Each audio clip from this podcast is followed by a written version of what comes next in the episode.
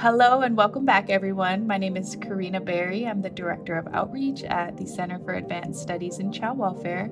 And today I'm talking with Jenny Tesmer, who is a LEND Fellow, and she'll be sharing a little bit more about this podcast series she's working on and sharing a little bit more about today's interview. So, hi, Jenny. How are you doing? Pretty good yeah, doing okay. How are you? Good, good. Um, so, we're going to talk a little bit about the second episode in your series. Can you share a little bit more about who you interviewed? Yeah, so I interviewed for this. So, for this particular episode, um, I was really curious to hear a little bit more about the the side of parents or foster parents or adoptive parents um, so just totally different perspective. And I interviewed a woman named Gail. She shared with me some of her experiences with um, with participating as a emergency foster parent. Uh, shared about her experiences with the kids that she has lovingly, some of them even like kept in touch with to this day. Um, and really talked a lot about how disability, unfortunately, is not as presented to foster parents. Um, it sounds like disability was something that would more more or less like come up while the child was in foster care. Um, and to no one's fault, it's just that I think that like the parent may have not realized that oh my child has a disability and then once the child is in or was in Gail's care, um, what would happen is maybe school would get involved or something like that and, you know, bring it to Gail's attention or Gail would bring it to the school's int- attention. Um, so she had picked up on some of those instances happening with a possible diagnosis. Um, there were also times too when uh, she did know about a disability. So it it kind of was there, but it just wasn't as I think talked about with foster care parents. It sounds like there might not be a lot of training on disability um, for parents who do want to participate as foster parents, or I, I guess perhaps maybe adoptive parents too.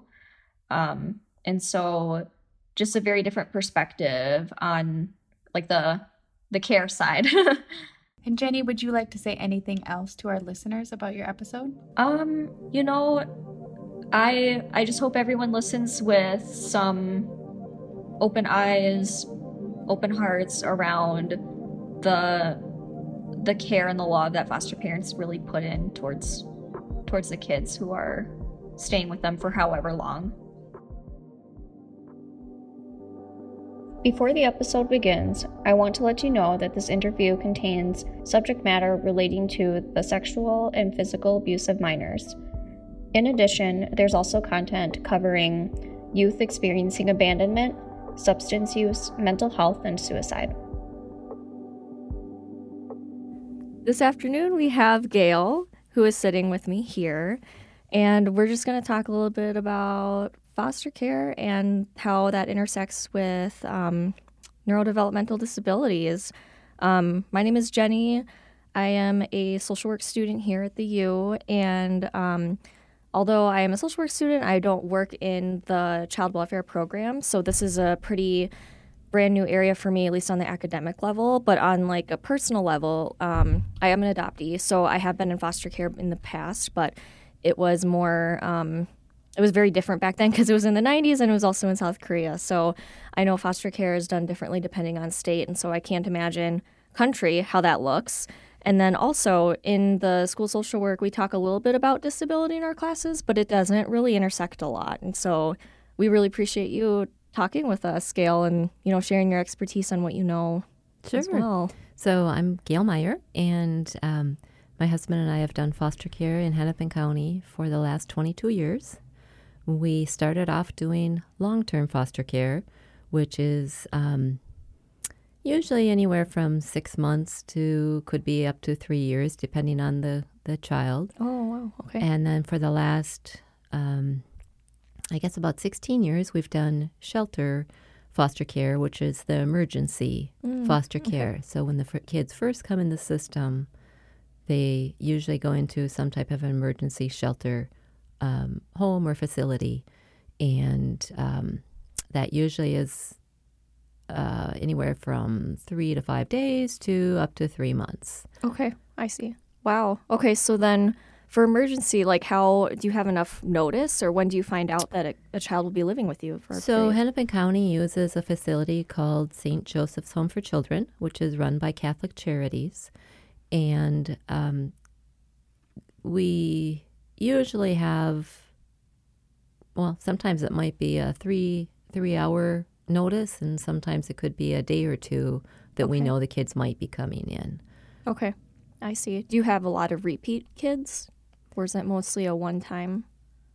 Hopefully, it's a one time, but Yeah. sometimes kids come through more than once, unfortunately. Um, we've had some kids that have come through multiple times, but that's not usually the case, and we, we hope that's not the case. Over the last 22 years, we've had close to 600 kids come through our home. Oh, wow. So, Okay. lots and lots of kids. Um, Yeah. Doing emergency shelter care, we often have kids, um, like 50 kids a year. Okay, I see. Yeah, what was the longest time that a kid has stayed with you then?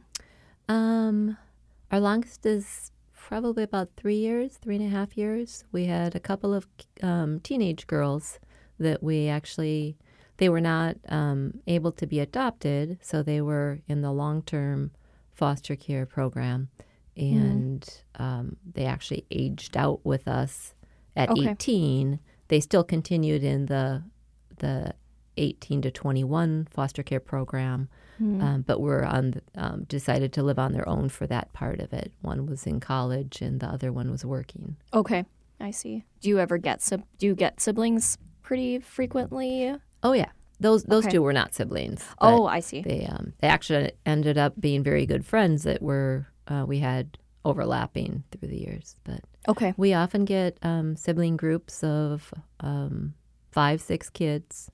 Okay. I see. Wow. Yeah, that's a lot of kids. wow. It is. Okay. It is. And how many kids do do you have kids of your own? So our oldest son is now 30, and he was seven when we started. Okay. And then we have a daughter who's 25, and she was three when we started. Okay. And then we adopted two foster kids along the way. Um, one is now 21, um, and the other one just turned 18. Okay, I see. Okay. Wow, that's so your kids kind of have, you know, other siblings then too if you want to look at them that way too, as well. Yes, That's awesome. Do you keep in touch with a lot of the kids that you foster? I do. I do. Um, maybe not a lot, considering close to 600. But Yeah. um, a lot of kids have found me through Facebook through the years, and it's fun to catch up with them that way. Absolutely. Very cool. Very cool. And then my understanding is you also have a background in social work. I do. I Okay. do. Were you in child welfare when you were in social work? No, um, I actually uh, graduated from Concordia College up in Moorhead back in '83, and at that point, when I came out with a degree in social work and English, um, social workers were making like thirteen thousand a year, and I said I can't live on that. Woo, yeah.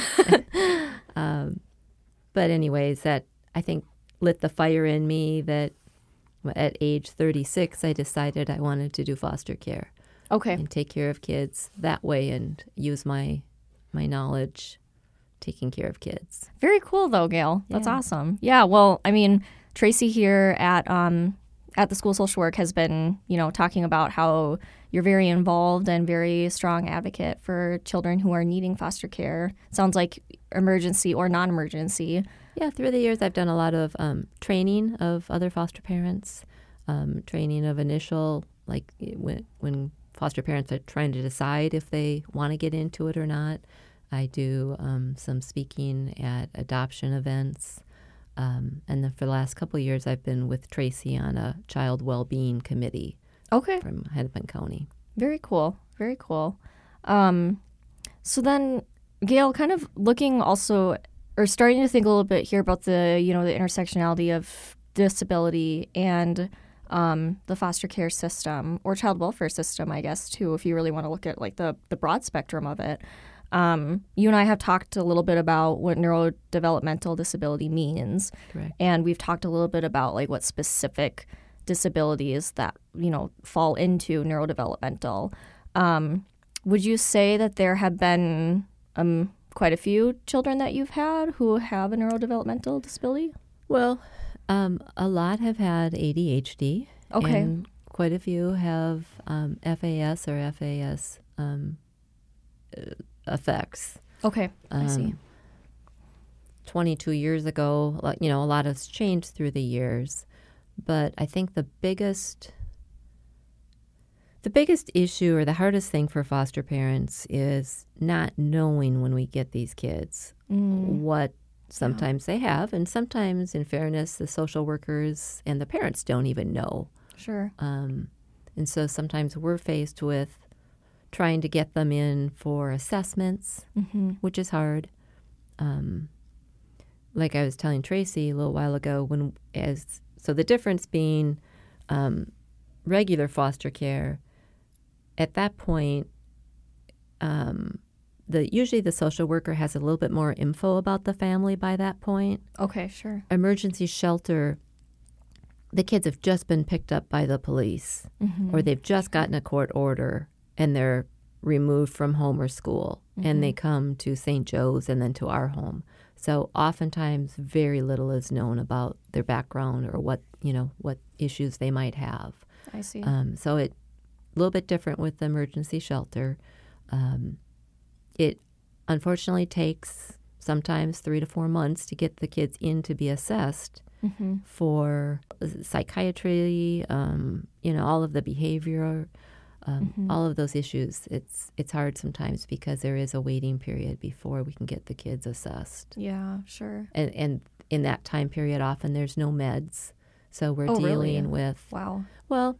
Sometimes they've had meds, but they're not up to date with them, Oh, I so they don't come in with them. Um, so then you have to try to make an appointment to find out where they've been seen in the past Mm. if they have to go through a new assessment to get their meds again. Um, so just a lot involved that sometimes we're dealing with um, kids with a lot of issues that we don't have a lot of support for. Yeah, sounds like it. That's man, that's tough. It That's- It can be. Yeah. Um, in an emergency shelter, um, I would sometimes have six kids at a time, sometimes up to eight kids.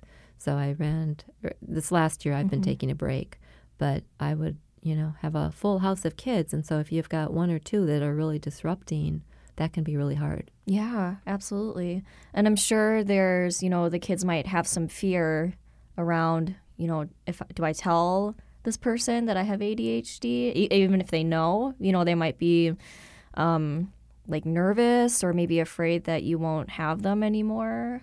You know, that could be a fear. All kinds of things. So Okay. um, through the years, we've taken. Um, uh, years ago, I took babies, and so I picked up newborns from the hospital. Mm, Um, Could be, you know, two, three days old. mhm. And I've taken kids up to age 18. Yeah. So all the different ages, all different, um, you know, both boys and girls. Um, these kids are coming from, for the most part, a lot of trauma. hmm So we see a lot of trauma based um, things. Um, 80% of the kids we've had in our home have a parent that's addicted to drugs and or alcohol. Okay. And often because of that addiction comes the neglect, not Mhm. getting kids to school, not getting them to doctor appointments. Mm. Um, oftentimes comes the uh, physical abuse Mm. when they're using. Mhm. Um, and then, unfortunately, or really sad, is the sexual abuse that we we've seen with a lot of kids through the years Mm, because mhm. mom's got different boyfriends coming in and out of the home. Oh, okay. I see. Yeah. Yeah. And those, unfortunately, sometimes those prey on the the younger girls. Yeah. We've, well, and boys. But- yeah. So those are the hard issues that, yeah, you're just trying to. When when we get kids for you know two three months, we're just trying to give them a little stability, Right. showing them what life can be like hmm in a non. Well, I always called our home a controlled chaos. when you have six kids or four kids, you know you're going to have It's some still- chaos, right. But it's, it's controlled chaos. Sure. We get kids that some of them have never had a bed to sleep in. Some of them Mm. have had a mattress on the floor that six people sleep on. Sure. Um, a lot of them have never had a table to sit at. Mhm. Um, just basic things that we've grown up with, Mm-hmm. or a lot of us have, that these kids haven't had. So it's a lot of teaching, and and in the shelter, emergency care is where we see most of that. Because then by the time they leave our home and go to a regular foster home or go to a relative, they've had that time to at least get used to those those things. Right. Um, yeah. I think the biggest thing that we've seen through the years, so most of the, not most, but many of the kids have ADHD, Okay. and then quite a few through the years have um, fetal alcohol Mm-hmm. um, syndrome. And that's one of the hardest ones to deal with. Mm-hmm. Yeah. Um, yeah. I'm still in contact with one of our probably second place, third placement we had back 20 some years ago. oh, really? Two little Okay. girls, and the youngest one was five. I think they were five and seven. The seven year old had a heart condition, so she had a hole in her heart. So we were doing a lot of doctoring for that. Mm-hmm. And then the youngest one um, had fetal alcohol. And Okay. So, you know, those one, two, three step directions, they don't work. You have to do one step directions, one thing at a time. Mm-hmm. Um, Mm-hmm. the brain is just wired differently and Mm-hmm. um, it's a lot of repetitive but those are things that w- i had to learn i mean well i knew some of that from my background but there was no one there to immediately tell us this is how you're going to need to foster this child Right, right. And I'm sure each child with, you know, you could put two children next to each other that both are on the spectrum, but because it's a spectrum, it's just it's going to look so different. So well and Yeah. actually with that little one it had me telling the worker hey this kiddo needs to be tested for this because i believe she's got this okay. And it took me calling up the U and coming to see Dr. Chang way back then Mm. to have her assessed. Okay. Yeah. So a lot of it Yeah. is foster parents have to do a lot of we're we're the advocate for the kiddo. Absolutely. Um, oftentimes social workers are so busy with so many cases mm-hmm. they just don't have the time. Mm-hmm. But uh, it's we we welcome that whenever you know any extra hands to help. Absolutely. Yeah. Yeah. That's amazing that you still keep in touch with both you said both of the girls, right? Yes, yes, Okay. yes. That's awesome. Well, you know, and and yeah, I I can understand you had said that um, fetal alcohol syndrome and that whole spectrum, um, how that can be the most challenging, and I I can very much understand that with um, just having worked with some kids in the past who have who have that diagnosis and um, you know you don't you don't ever want to think of the kids like just their as just their diagnosis but that one really does. I mean it does really influence their ability to learn to focus to i, I believe also um, like if they're overstimulated you know that can be something that makes um, dysregulated behaviors come to play. So i can i can see how that could be hard yeah. Now those two little girls, they actually ended up getting adopted, and oh that's awesome. um, unfortunately, the parents that adopted them, and I think two or three other girls at the time, the adopted father turned out to be a sexual abuser. oh no oh so gosh. they were ripped from that home Wow. and then adopted by another family eventually up north. But so even and they both came from one of the the Bloomington police at the time had said it was the worst incest oh history they'd ever seen. oh no okay So unfortunately Oh. for those kiddos, they were with us for probably I don't know, maybe six months before Mm-hmm. they moved to a, a possible adoptive home, and then that's that adopted home that did all of that. okay So no, it, it's it's oftentimes a lot of um, sadness that goes along with this journey. mm-hmm. The youngest is now twenty six, okay and I think she's had I don't know, maybe three babies of her own Okay. who've all been taken from her and all placed for adoption, and they all have special needs. okay okay So it's it's So unfortunately often the cycle has repeated there it's often yeah. generations that it doesn't get fixed. that's hard that's really Very hard. hard. yeah Very hard. Yeah, and you know, in the disability community, people are all you know. I don't want to think of them as fragile by any means because they're not fragile. They're very strong, and resilient. But it is a population that I feel like unfortunately gets taken advantage of more seriously. And if you have something that really, like if you have um, something that's disrupting your cognitive thinking, um, it makes you even more vulnerable because you think, oh, this is normal or this is supposed to happen. Or, you know, my foster parents or my adoptive parents, they do this because they love me.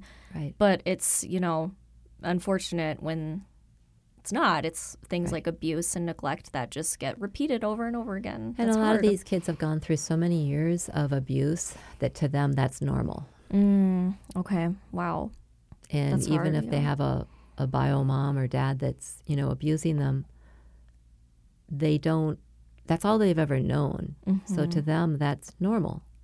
Mm-hmm. Or that's, you know, what they've grown up with. And they don't want to be yanked away from that, Mm-hmm. even though, you know, the system is out to help them in trying to, you know, protect them. They don't see it as that. Mm-hmm. Mm-hmm. Yeah.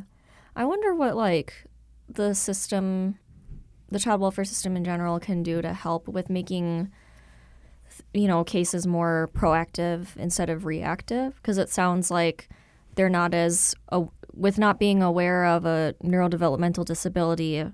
Um, it can really put kids in such greater risk, and then it's reactive because it's like, oh, we got to remove and then place again or figure out another situation. Well, the hardest part with fetal alcohol is that usually the mother does not want to admit that she was using alcohol during her pregnancy. Mm, I see. The shame. The shame of it that um, so you're not going to get a mom waving her hand going, "Hey, my kiddo needs help because I was using alcohol when I was pregnant with him or her. Yeah. now they have this brain disorder and I need help because of this." Mhm. It's usually more from what I've seen, more more lying about, "No, I wasn't using," or "Oh, maybe just a couple of times." Mm, I see. Yeah, that's so a no, really a lot of those kids don't get brought to light right away. That's such a good point you bring up. Um, I think kids with, you had mentioned before, like autism, I think those kids are identified sooner. Mm-hmm. And I think help is um, given to them sooner Mm-hmm. because it's it's more, well, it's nothing that the, it- it's not perceived as something that the mother did that was wrong. Mm-hmm. This child was, you know, Mm-hmm. so they're more able to ask for help. Mm-hmm. and I think help is quicker to be given through different, you know, different agencies. Yeah, yeah, that makes sense. Less stigma, less shame, um, makes it a lot easier to ask for help. So absolutely. Have you by chance worked with so with the kids with like ADHD and I mean and fetal alcohol syndrome? Do you work a lot with the teachers then as a foster parent? Um, yes. Um, so when kids were with us long term, they would actually move into our school district. Okay. Um, and yes, then I had a much closer rapport with the teachers um, in our own um, city. With shelter kids, emergency shelter, we get the kids back to their home school. Oh, I see. Okay. So we keep them at their home school um, just for the continuity of their teacher and their friends. We're trying to make it as easy as possible for them. Mm-hmm. We don't want them to have to move schools. Um, but then we have a little bit less contact with the teacher and, and knowing that it's just short term. It could be a month that we have them, it could be just two months, right. or it could be a couple of weeks. Um, but the kids with ADHD, a lot of those kids have a lot of the behaviors in the school that is hard. mm-hmm. And we get a lot of, I get a lot of calls from behavioral specialists, especially in Minneapolis schools, that they, they don't know what to do with the kids. mm And the kids act up and um, fighting, kicking, and, and, and so they're usually asking me what to do. I see. even Sure. though they might have had them for a couple of years and I've only had them for you know sometimes a few weeks Uh-huh. or a month um, so we I try to work with them to try to you know come up with different things that we can um, follow through at home also with you know, whatever they're trying to accomplish at school. Sure. But, but that seems to be the biggest issue right now that Okay. we see in a lot of schools that the behaviors have gotten out of hand and the teachers and the behavioral specialists don't know what to do. A lot of these kids, reward programs don't work. Um, and uh, in the last couple years, I've had a lot of kids that, you know, seven, eight, nine years old, and they get suspended from school.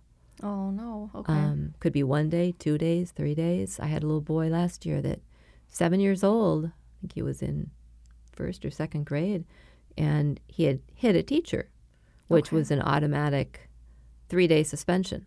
oh, I see. Okay. And for a little kid like that, to him, that was a reward to stay home from school because he didn't like school. yeah, that's a good point. Um, so I often will ask for an in school suspension, but usually teachers and the principals say, well, we don't have the manpower for that. Mm, mm-hmm. Yeah. Okay. And I'm sure there's some truth to that. Um, you know, thinking, just thinking about like the schools that I have worked with in the past, as far as like communicating with teachers. Like some of these classrooms have, you know, 30 children, Correct. and I can't imagine how nerve wracking that would be for a teacher. I think we need to get more um, knowledge to the behavioral specialists, Mm-hmm. give them more tools to work with these kids because it's not going away. The Yeah. problem is increasing, not decreasing. Yeah, absolutely. And like you said, it does feel, for a lot of kids, it feels like a reward. Oh, so that makes Most sense. kids, yeah. it's a huge reward. They get to stay home. They don't have to go to school. They don't have to, you know, do any work, which is Mm-hmm. often hard for them. Yeah, yeah. Pushes them, can push them behind, and then when they are back at school, make them feel left out that they're Correct. not at the same level of their peers. So absolutely, yeah. Well, it sounds like, um, I mean, as an emergency foster parent and just a foster parent in general, that is a lot of things to try to um, advocate for in all the systems you're advocating for for your child for an amount of time you don't know you'll have them. Correct. And a lot of these kids do not come in with an IEP, but then Mm-hmm. we're advocating to get them assessed for an IEP as quickly as possible. Right. And a lot of schools don't want to do that. Oh, okay, sure. So you need to, uh, a lot of schools, you really have to push them to, no, we need to have this child assessed and see what's going on. Yeah. Yeah. Do I wonder if it's like they're afraid of the label that a disability or a diagnosis could put on the kid? No, if if the if the child has an IEP, it means they need more help, which Mm-hmm. means more paras in the classrooms, more money going out for that. So Mm-hmm. a lot of time it's it's a money issue, Ah, I see. Okay. Yeah. But Yeah. Mm-hmm. it has to come down to the kids. It has to be about the child that needs the help, getting the help. Right. Right. Yeah. Absolutely. For the for kids too, so like we talked a little bit now about schools as far as like what the um, county does to also support foster parents. Do they do um, and I know it might be different in emergency cases, but do you ever like work with the social worker pretty closely that is working with the child or is it because their caseloads are so Well, we hope to. Yeah. I mean, that's Yeah. the that's the ultimate goal is to you know have a caseworker that can work alongside us. Mm-hmm. Um, I often encourage the the social worker to be the one at those IEP meetings, or you know, helping with the school social worker, being that contact. Because as a shelter home, I'm only on for a short time, where the social worker, the Hennepin County worker, would be there for long term mm-hmm. until the child either is adopted or going back to the home. Mm-hmm. Mm-hmm. And what kind of resources um, do the caseworkers, social workers do for kids with disabilities that you've seen so far? I think the biggest thing is just trying to get them appointments to get the help that they need. Uh, like medical appointments mostly? Medical, um, being assessed by, um, you know, for the behavioral needs. Mm-hmm. Yeah, that makes sense.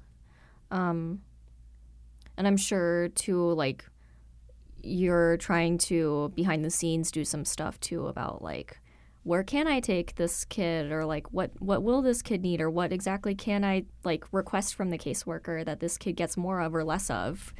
probably a case by case basis. Correct. But yeah. Yeah. Okay. Um well there's a lot of things that we have just covered and heavy loaded stuff. And you know it does make me think about it cuz in you know in graduate school here as a social work graduate student we just talk so much about how broken the systems are. And I um you know I have friends who are they're 4E fellows so they're working with um, different counties in the child welfare system. And I hear from them a lot too just about how broken the system is and we don't talk at all in our classes really about disability and how it intersects but then hearing your perspective it's just been so much so eye-opening you know to hear from from a foster parent this is what's going well this is what is not going well this is what foster parents need more of. Um, i am wondering from you though like if you had any advice for um, social workers who are working with kiddos in the child welfare system with a disability what advice or what would you tell them that would be helpful for for them to hear from a foster parent perspective I think just supporting the foster parent and foster family as much as they can. Um, mm-hmm. Sometimes it can feel overwhelming as a foster parent that you feel like you're doing this all by yourself. Mm-hmm. Um, and I know that's not the case, but it feels that way. Sometimes these kids, you know, depending on the social worker, sometimes they might see them once a month. Mm-hmm. Um, and, you know, if they've got 20 cases and, you know, that could be 40 kids, it's a lot of kids to, to keep track of. Mm-hmm. Um, but so sometimes just just knowing that they're there to help when they need or when we need them is Mm-hmm. a is a huge thing. Um, I think as foster parents, uh, like Hennepin County, um, they do a lot of trainings. okay Um, some of this is just kind of learned on the job, though. yeah Um, I know I, I saw a statistic recently that um, across the country of the U.S., 50% of foster parents that have been licensed do not renew their license a year after. oh okay So 50% for whatever Wow. reason. Now, some of those might be relative foster placements. sure So, you know, maybe that child went back home and they didn't need to keep their license. sure But I think some of those are ones that, you know, foster parents sometimes get into this not for the wrong reason, but they think it's going to be easy and they're just going to have these little babies to love or, you know, and they don't realize all of the the extra the work and you know, it's it's tough. mm-hmm. Yeah Tough it's, it, it, it's probably the toughest job you'd ever have as a foster parent. Mm-hmm. Yeah, I can. I could totally see that. yeah, a lot of emotional labor, um, time. I'm sure there's hours of sleep that are lost. Oh, many. So yes. Yes. yeah, absolutely. And I, you know, you you did mention too in that that there's like some training that goes on. Would you mind speaking about what Well, that training looks like? So for um, in the state of Minnesota, and I think it's probably similar around the the, the country, um, we have to have 12 hours of training every year. Okay. One hour has to be of mental health training, and one hour has to be for um, fetal alcohol. Um, every five years, we have to do a comprehensive SIDS and car seat training Okay. if we're going to take care of little ones. hmm Could you tell everyone what SIDS means? SIDS is when you know they unexpectedly die in the crib. Oh, sudden infant yes, death, death right? syndrome. Okay. Yeah, so it sounds like some very valuable training at Oh, least yeah. is going on Yeah. behind the scenes Yeah. there. So oh yeah. Yeah, and the process for applying to be a foster parent, is it pretty extensive or what does that look like? Oh, shouldn't get me started on that one. um, you know, I, unfortunately, I I think like in anything, you get people that sign up for it that have no no right to be Okay. That's Um, fair. Yeah. to become a foster parent, you need to have a stable living situation. Mm-hmm.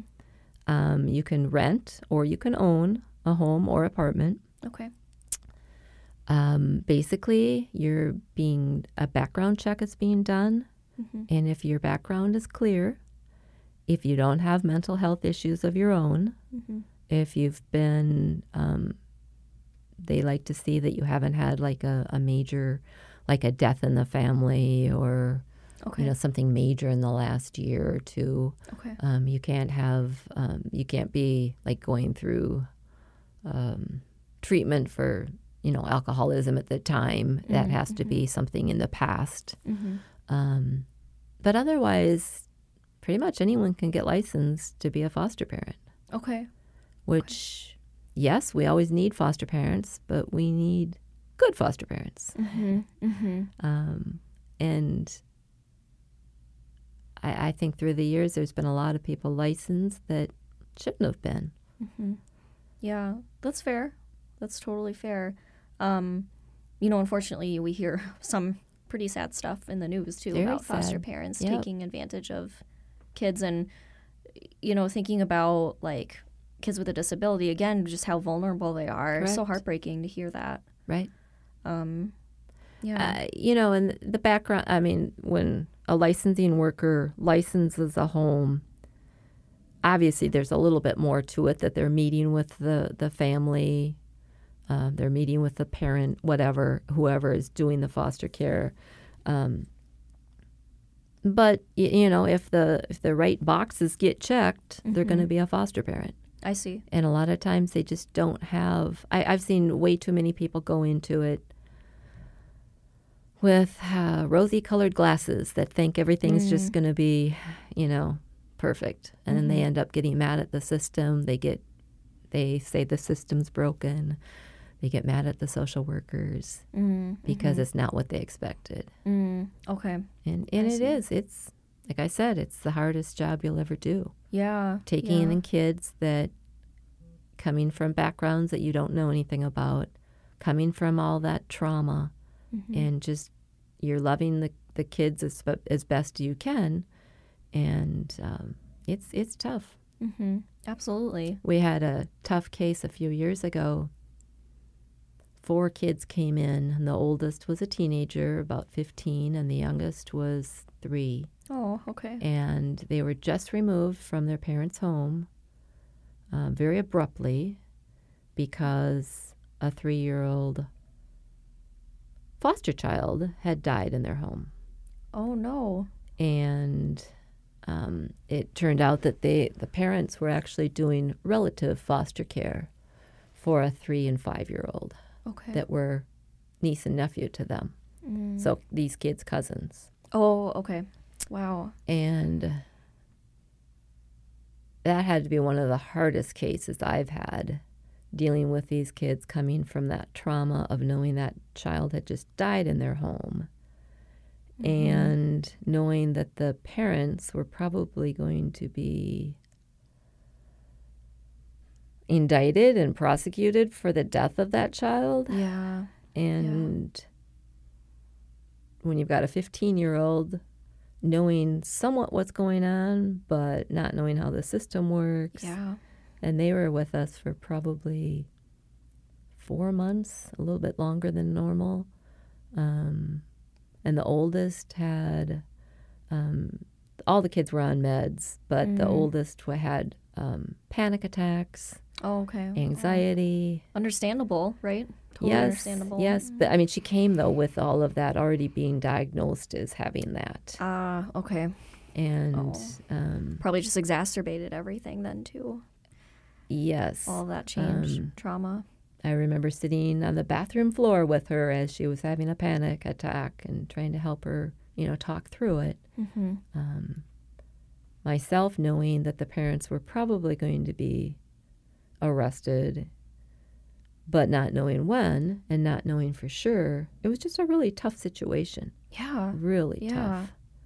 Um, two years later, the parents were both just sentenced. I think the mom to like 30 years and the dad for 12 or 15 years.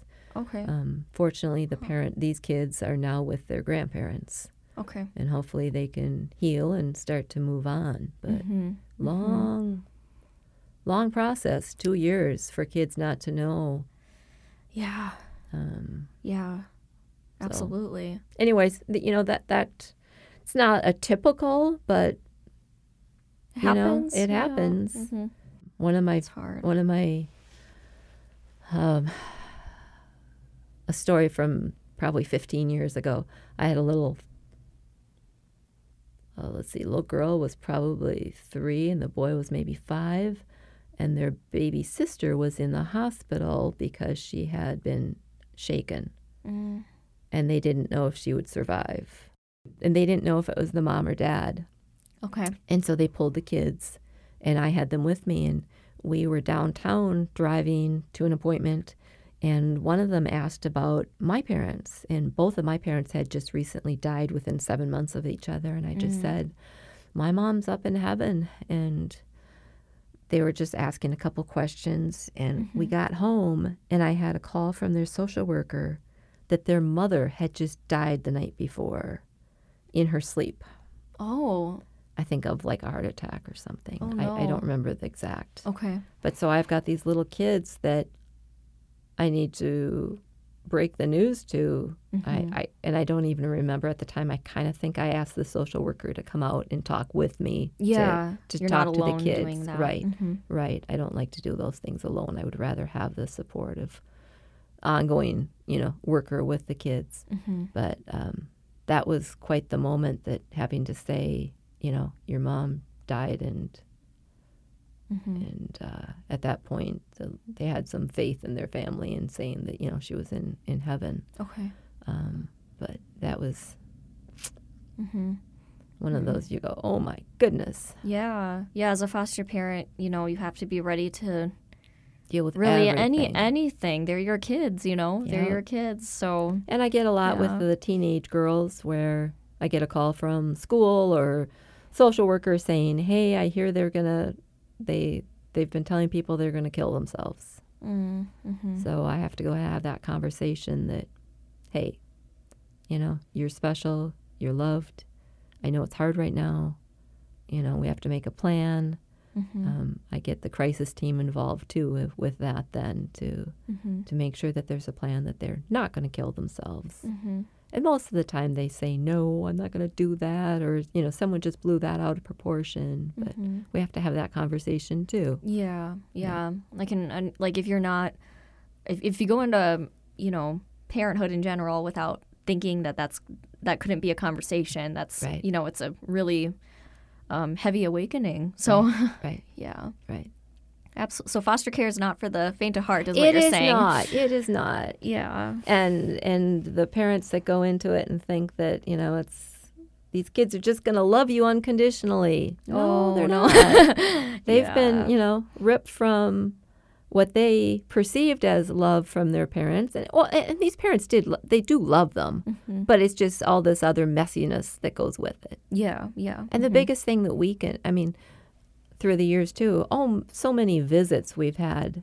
So the the ultimate goal is always reunification, Mm-hmm. always reunification, unless the parents are in prison. Mm-hmm. But they always want to reunify, and that's hard as foster parents to watch because they see the parent, you know, falling time after time after time, and not, you know, not showing up for visits, and the kids just being brokenhearted, and and you still have to keep dealing with that. Um, but that's probably the hardest part is when parents don't show up for visits, and you've got these crying kids, Yeah. and you have to tell them, you know, I know your mom and dad, or whoever it is, I know they love you. Mm-hmm. They just couldn't be here for whatever reason today. Mm-hmm. Mm-hmm. Yeah. They and still that's so need hard. they need to know that that the parents, you know, even if they're strung out, if they've just OD'd, whatever, that parent still loves them, but they've got a lot of stuff that they have to work on before they can get reunified. Absolutely. Yeah. And it's always good to, like you said, the goal is reunification. And as long as, maybe as long as the kids know that too, that can give them some faith, right? Well, but that's a tricky part too because it doesn't always happen. Yeah, sure. So it's that mm-hmm. fine line of yes, this is what we're working towards, but at the same time, most social workers have to have a plan B of if that doesn't happen, where are these kids going to go for permanency? Mm-hmm. Because permanency is always the, you know, the very end goal. Right. And we've, you know, through the years, we've had handful of times where they've been ready to move back to the parents and literally all packed up and ready to go, Mm-hmm. and sometimes in the car to go back to the parents, and the parent has taken off. Oh, okay. I see. So they, hard. They can't handle it. They're just like, nope, I'm not going to do this. Mm, mm-hmm. Mm-hmm. So Yeah.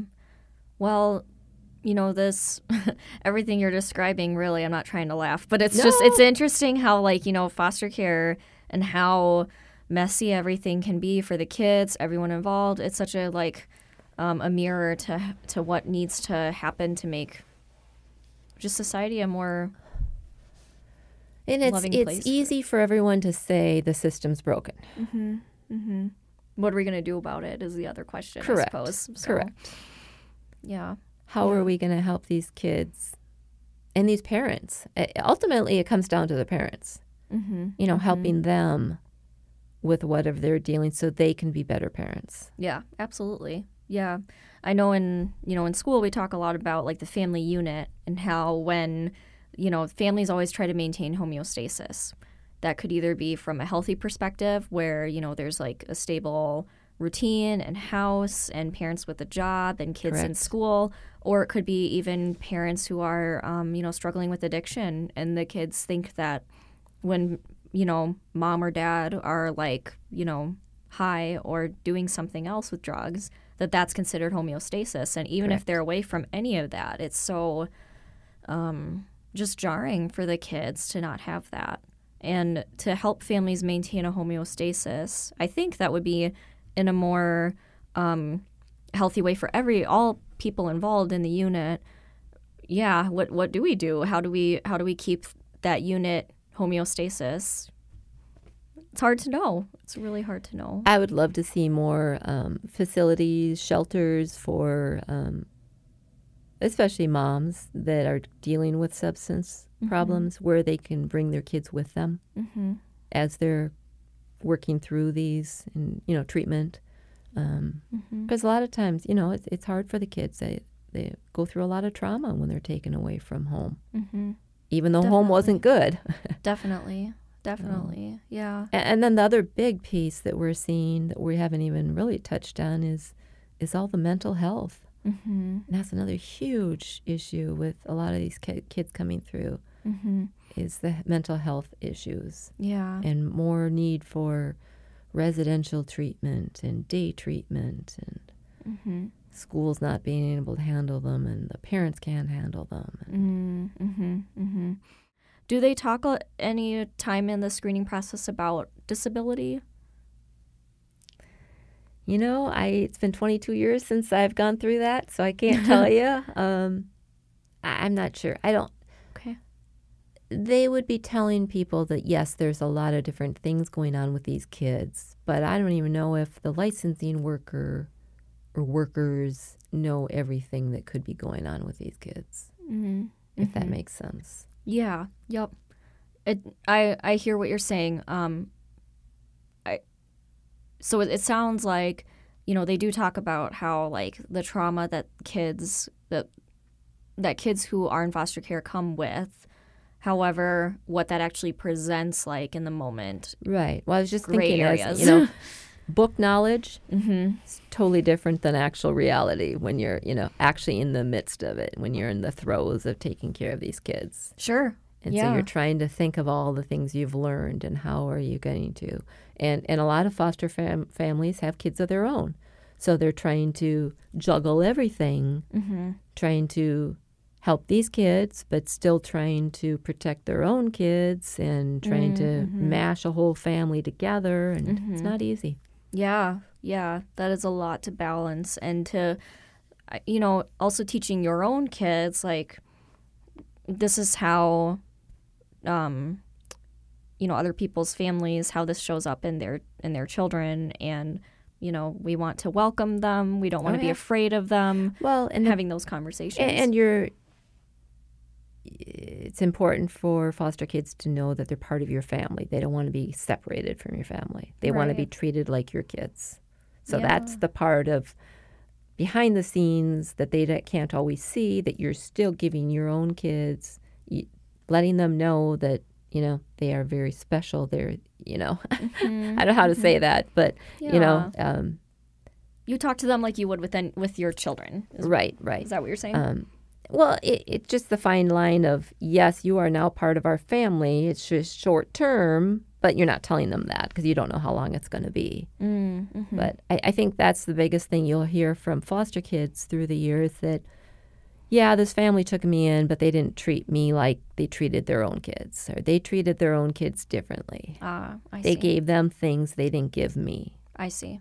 I and see. that's where you have to be not secretive, but you have to be smart in how you still, you know, because these kids are going to be gone in however long, usually. Yeah. You would hope But- that they're re- But right, reunified, right, right? You're, yeah. you're working towards reunification, but so you're, it, it just it's it's tricky. Um, Absolutely. our very first placement was just a short term um, little girl who turned one when she was with us. Her name was Kelly. And I'll never forget taking that very first little girl and thinking, oh my gosh, you know, looking around like, are, are you kidding? You just placed this one, you know, little girl with me, you know? Mm-hmm. Like, where's her family? I mean, I knew, but it was just still that odd, you know, sensation of, I'm taking care of this little girl. yeah. um, yeah. And then our next placement was two little boys that, um, so our daughter was three and our son was seven. And these two boys came in to our home, and the one little boy was four and the other one was six. So right in between our two. Okay. And um, probably a month into it, real, real soon on, um, they were all watching or playing. I think they were watching a movie in our den, which was right next to our kitchen, and our little daughter was sitting in a chair, and the four-year-old boy decided he wanted her chair, Mm. but she didn't want to move, Mhm. and he didn't like that, and he went and he actually took a shoelace out of one of his shoes, and he came up from behind her and trying to strangle her. Oh no, that's scary. and actually left a mark on her neck. oh. And fortunately, our older son was right there to, you know, mom, mm-hmm. and and you know, chaos of course ensued, and and to stop him though from from doing that. Mm-hmm. But she actually had like a, a rope burn on her neck that I still have a picture of to these day, to this day. Wow. But it was my immediate wake up call that these kids have gone through so much. They they need supervision 24 7 Yeah. and that's the other hard part that a lot of foster parents don't realize. And it takes an immediate wake up call to go, whoa, I can't leave these kids alone at all. And that's another reason why th- we, uh, through the years, um, most social workers or most licensing workers, most systems will tell you have kids younger than your own kids. okay. Your kids should be the oldest ones as you're doing the foster care. Not always true, but for the most part, just so that they can protect themselves if they need to. Mm-hmm. Yeah. But that was one of my first wake up calls of, whoa, you're trying to hurt my kiddo, you know? yeah, yeah, that would be terrifying. yeah, yeah. I'm sure you handled it gracefully, but that would Well, be terrifying. yeah, yeah. Um, we ended up having those two for, God, close to a year. And then they were reunified with an aunt out in like Washington. And that fell apart. And they came back to our home. And then they are actually adopted by um, some neighbors of ours. okay. So it's been interesting watching them. They're they're both in their mid twenties now. Okay. A long time ago. Yeah. But yeah. uh, no, those things you remember. yeah yeah and i so appreciate hearing your you know your personal stories too and your experiences um just because you know it's it's one thing like you said the book is Book, different than right. person knowledge and honestly when when i have been thinking about how um you know the child welfare system how it does intersect or not intersect with disability it sounds like it doesn't intersect enough is what i'm how I'm interpreting um, the content from this conversation. And I would be really curious just to hear from you, like what, like what future questions should we be asking then to social workers about like what what do we do? Like how should we do this differently? I don't know if you'd get any answers. Um, most social workers are, I don't want to say struggling, but they're trying to stay above water. Um, most counties are trying to keep the caseloads as low as they can. Yeah. Um, I know that's been a big one in Hennepin County that, you know, for a time caseloads were 20, 20 cases per, and that's just too many. So they've tried to get them down to like 12. Um, so it's manageable. Because I, uh, you know, a social work is, um, social workers, it's a high burnout job. Mm-hmm. It's, uh, Mm-hmm. you know, you're, And we can see why now Yeah. after just hearing Yeah, your I mean- anecdotes here. So, social workers are dealing with, you know, they're trying to help all of these kids Mm-hmm. and the families and the foster care families. Mm-hmm. And oftentimes it feels like it's all falling apart. yeah. Um, Yeah. So if they have, you know, 20 cases, you can imagine it's just too much. Mm-hmm. I remember a couple of years ago, I was, um, I had a social worker that had, he was new, um, just out of grad school, I think, or he'd only been in the field a couple of years. And he started out, he told me he started off, so I'd had, I think, two cases with him. And I think he said he started off with 10 to 12 cases. Okay. The next time I saw him, he was up to 15 cases. And the last time I saw him, he told me he was done in two days because he was up to 19 cases and he was overwhelmed and he couldn't do it anymore. Wow. Yeah. And he lasted a year. oh my gosh. and I, and he was a great worker, Yeah, I'm sure. but he just Mm-hmm. too much. Yeah. There's a lot of outstanding workers who just care tremendously. Right, And yeah, when you're stretched so thin like that, I can't imagine. right. Yeah. So I think it's just, you know, as a social worker too, building a rapport with the foster home as much as you can to act as a team. Mm-hmm. You know, I, I guess that would be the biggest thing I would say is a lot of times as a foster parent, you don't feel like you're part of the team. Mm. You feel like you're just taking care of the child and everyone expects you to do all of this, but they're not including you as part of the team. Myself, Mm-hmm. With my background, I inserted myself as part of the team, sure. but a lot of parents don't do that and they don't know how to do that. Mm-hmm. So I would say as a as a social worker or a new social worker, you know, really appreciate that foster home Yeah. and tell them you appreciate that foster home, you know, that Mm-hmm. family and and help with whatever ways you can as far as transportation and just, you know, being there to emotionally help that foster mom or dad too in any way they can. But Definitely. but mainly treating them as part of the team. Definitely. Yeah, that's amazing advice. And I think um, foster parents who are listening or, you know, who are people who are thinking about being foster parents would also appreciate hearing that too. Right. It's like, okay, this is something I can do. I can advocate for myself, especially if, if um, I mean, disability or no disability present in your chi- in the child, um, you know, you still want to know that like, hey, I'm part of a team. We're all on this together Right. as cheesy as that sounds, but like you really are. You know, a lot of times you don't hear much from the social worker through the years. You know, I've had cases where you don't hear a lot, and all of a sudden they're going to court, and they go to court, you know, multiple times, and you're not. Sometimes you're invited. You, well, usually you could go if you want to, but sometimes you've got five kids at home and you can't go to court, and mm-hmm. you're waiting to hear what happened in court, and you don't know what's going to happen, and and you just feel like you're not part of the process, and you feel like you're not, you know, you don't have a say in these kids' lives, which you don't, but at least if your input can be, you know, taken a little bit. Um, Mm-hmm. um, guardian ad litems are very important in foster care. I don't know if you've studied much on guardian ad litems, but I personally have not. So a guardian ad litem is appointed by the court as a neutral party. Mm. So they, um, like Hennepin County, has some guardian ad litems that are uh, paid positions, and a lot of them are just volunteers. Okay. But they get to know the kids, they get to know the parent, and then they get to say to the judge, "This is what we think should happen." Mm. mhm. Um, and so they're vital for foster parents to be able to communicate with. I could see that definitely. Just having a neutral person involved, Um, Right. For sure. Right. Mm-hmm. Through Yeah. the years, a lot of us foster parents have blamed the judges when things don't go right.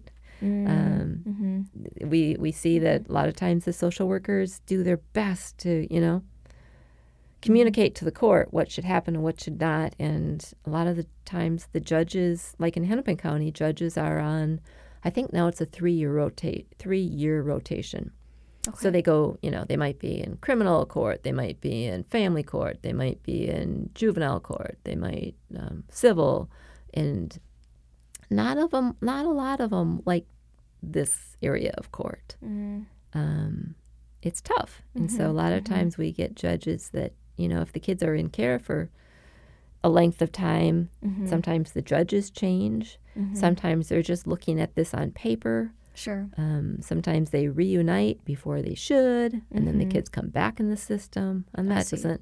That's not good for anyone. Right. Right. Um, yeah. but a lot of times we've seen that you know the social worker is doing everything they can, Yeah. but then you've got the county attorney involved, and you've got you know the the parents attorneys, and they're all trying to Mm. you know It's almost like too many cooks in the kitchen a lot situation. sometimes. sometimes. but yeah, I hear you though with like really listening to the foster parents, listening to what life well, has been like. and it's not listening to us for what we want, but Right. what we see as maybe best for the child, right. Absolutely. and how the parent, how the child is reacting after visits. Mhm, Visits mhm, are tough. A lot of times we see the really tough behaviors after visits. Sure. Yeah. Um, yeah.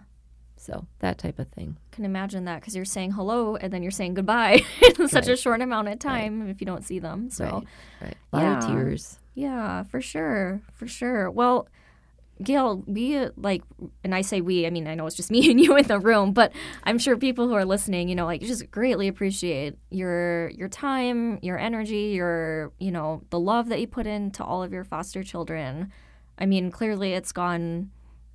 It's just gone so well because you've been doing it for so long. And Well, it's it's been quite the journey. rewarding. Yeah, yeah, mm-hmm. And, absolutely. uh, it's you know we've we've loved doing it. It's a labor of love, and it's um, hard work, but it's it's been awesome helping all these kids through the years. For sure, for sure. And just hearing you speak to about, like I said, like really hearing you talk about the absence of disability with your with the kids, um, it just brings up a lot of important things for all of all people involved to be wondering and thinking about what can we be doing to make this Right. um, the system just more aware of disability. And it, it sounds like there are way more questions and answers.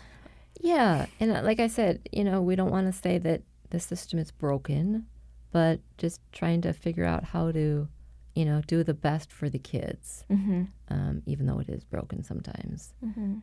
I received a, a note on Facebook a few years back from a girl that um, was actually in college at the time. And she and her brother had been with us for a summer, three months, um, back um, when she was like 14 and the brother was like 11.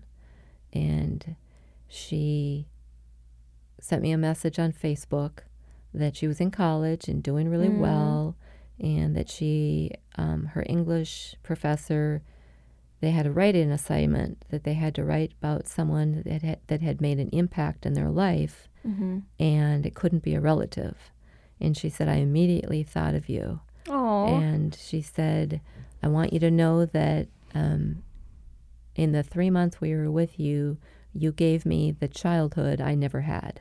Oh, and it just it was like oh my goodness that's exactly why we do what we do you know? Mhm. just um oh, That's so heartwarming. yeah yeah it's just stuff like that that we go yep this is yeah, this is why we're helping these kids on their journey. And it Yeah. is it's a journey. Yeah, and it, it's different seasons of, of life different Yeah. chapters so if we can help these kids in this chapter of their life hopefully someone else can you know continue with the next chapter yeah, yeah. That's beautiful. I love that. That's that's amazing. I bet that makes you feel like, you know, just so rejuvenated when sometimes we need that yes, for sure, for sure. Well, I'm just going to do a quick recap here then of our conversation. I know we've talked about a lot, so this is going to be a, you know, kind of a rough recap, but um, you know, really what what we've been able to talk about and cover a lot is how disability does and does not show up in the screening process, how the kids sounds like more often than not don't even realize that they have a disability until they're living with foster Sometimes. parents um, and the people who are involved like teachers foster parents schools um, or well i said teachers but really like all people who work at a school with the kiddo also are feeling really stretched with knowing how to best support kids. Well, and then real quick too to add in there, oftentimes the schools aren't equipped because a lot of these families um, move so often that the kids switch schools so often, Uh, I see. so they fall between the cracks. Yeah. That Yeah. you know, if they were in the same school for you know three four years, obviously they would have probably caught it by then. But they're moving so often that they don't catch it, and off that's I've seen that oftentimes when the the parent knows that the kiddo is struggling at school, they take him out of that school and put him in another school. I see. It's just their coping, I see. I see. and then a lot of these parents don't have stable housing, Mm. and so they're moving from shelter to shelter oftentimes too. Yeah, all great points to bring up. Definitely. And So it's just it, yeah, it's a Yeah. Huge mm-hmm. it's like poverty with right. child welfare, with disability, Right. with education, like all of those intersecting. And the more pieces that come together for intersecting, it just creates like a whole different. I mean, we could do like 20 different podcast so you know episodes if, on if, that too. if, if we could fix society so Yeah. people didn't have the drug and alcohol addictions so they would have the stable housing so they would have the stable job so you know mm-hmm. all of that mm-hmm. um, Yeah, and it's speaking of addiction, you know, with we also talked about um, fetal alcohol syndrome and how the the shame still of really saying like, yeah, I was um, drinking when I was pregnant, and how that doesn't come out ever really in conversation, or at least not effortlessly.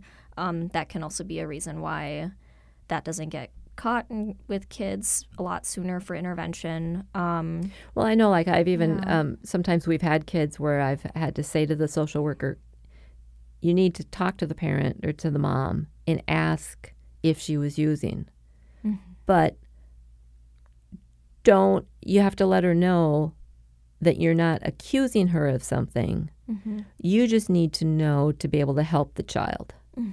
Because if you say were you drinking their first response is going to be no right.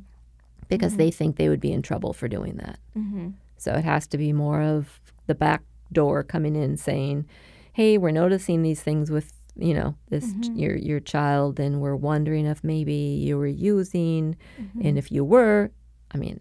Obviously, you don't want to say it's okay, but I mean, pretty much it's okay. We just need to, you know, know how to help this kid now, this kiddo. Absolutely. Yeah. Great. That's a really great point to add, too. And hearing about your experience with even knowing how to have that conversation is really important because, yeah, it's a tough conversation to have. And Right. if, if you're going in with the intention of like this is going to be a non-judgmental thing but it Right. could it could easily come off that way Right.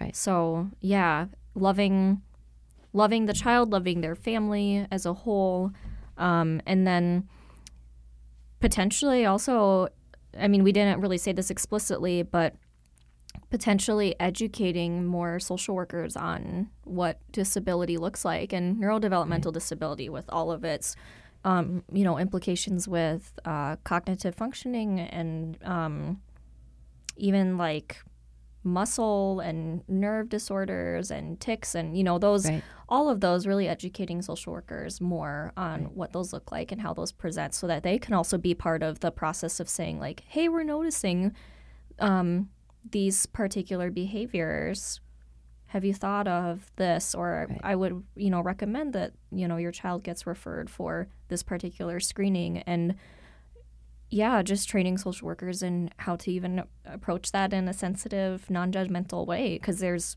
nothing wrong nothing Right. wrong with them but it does for sure need to be um, the door at least needs to be open to start having those conversations Right. so, yeah. Well, thank you so much, Gail, Yeah, for taking time to talk, and you know we really appreciate it. And um, I just I I greatly appreciate hearing even like your personal stories too. It just brings so much more to the to the audience, to our learning, everything. So Great. Well, thank you. yeah, thank you, Gail.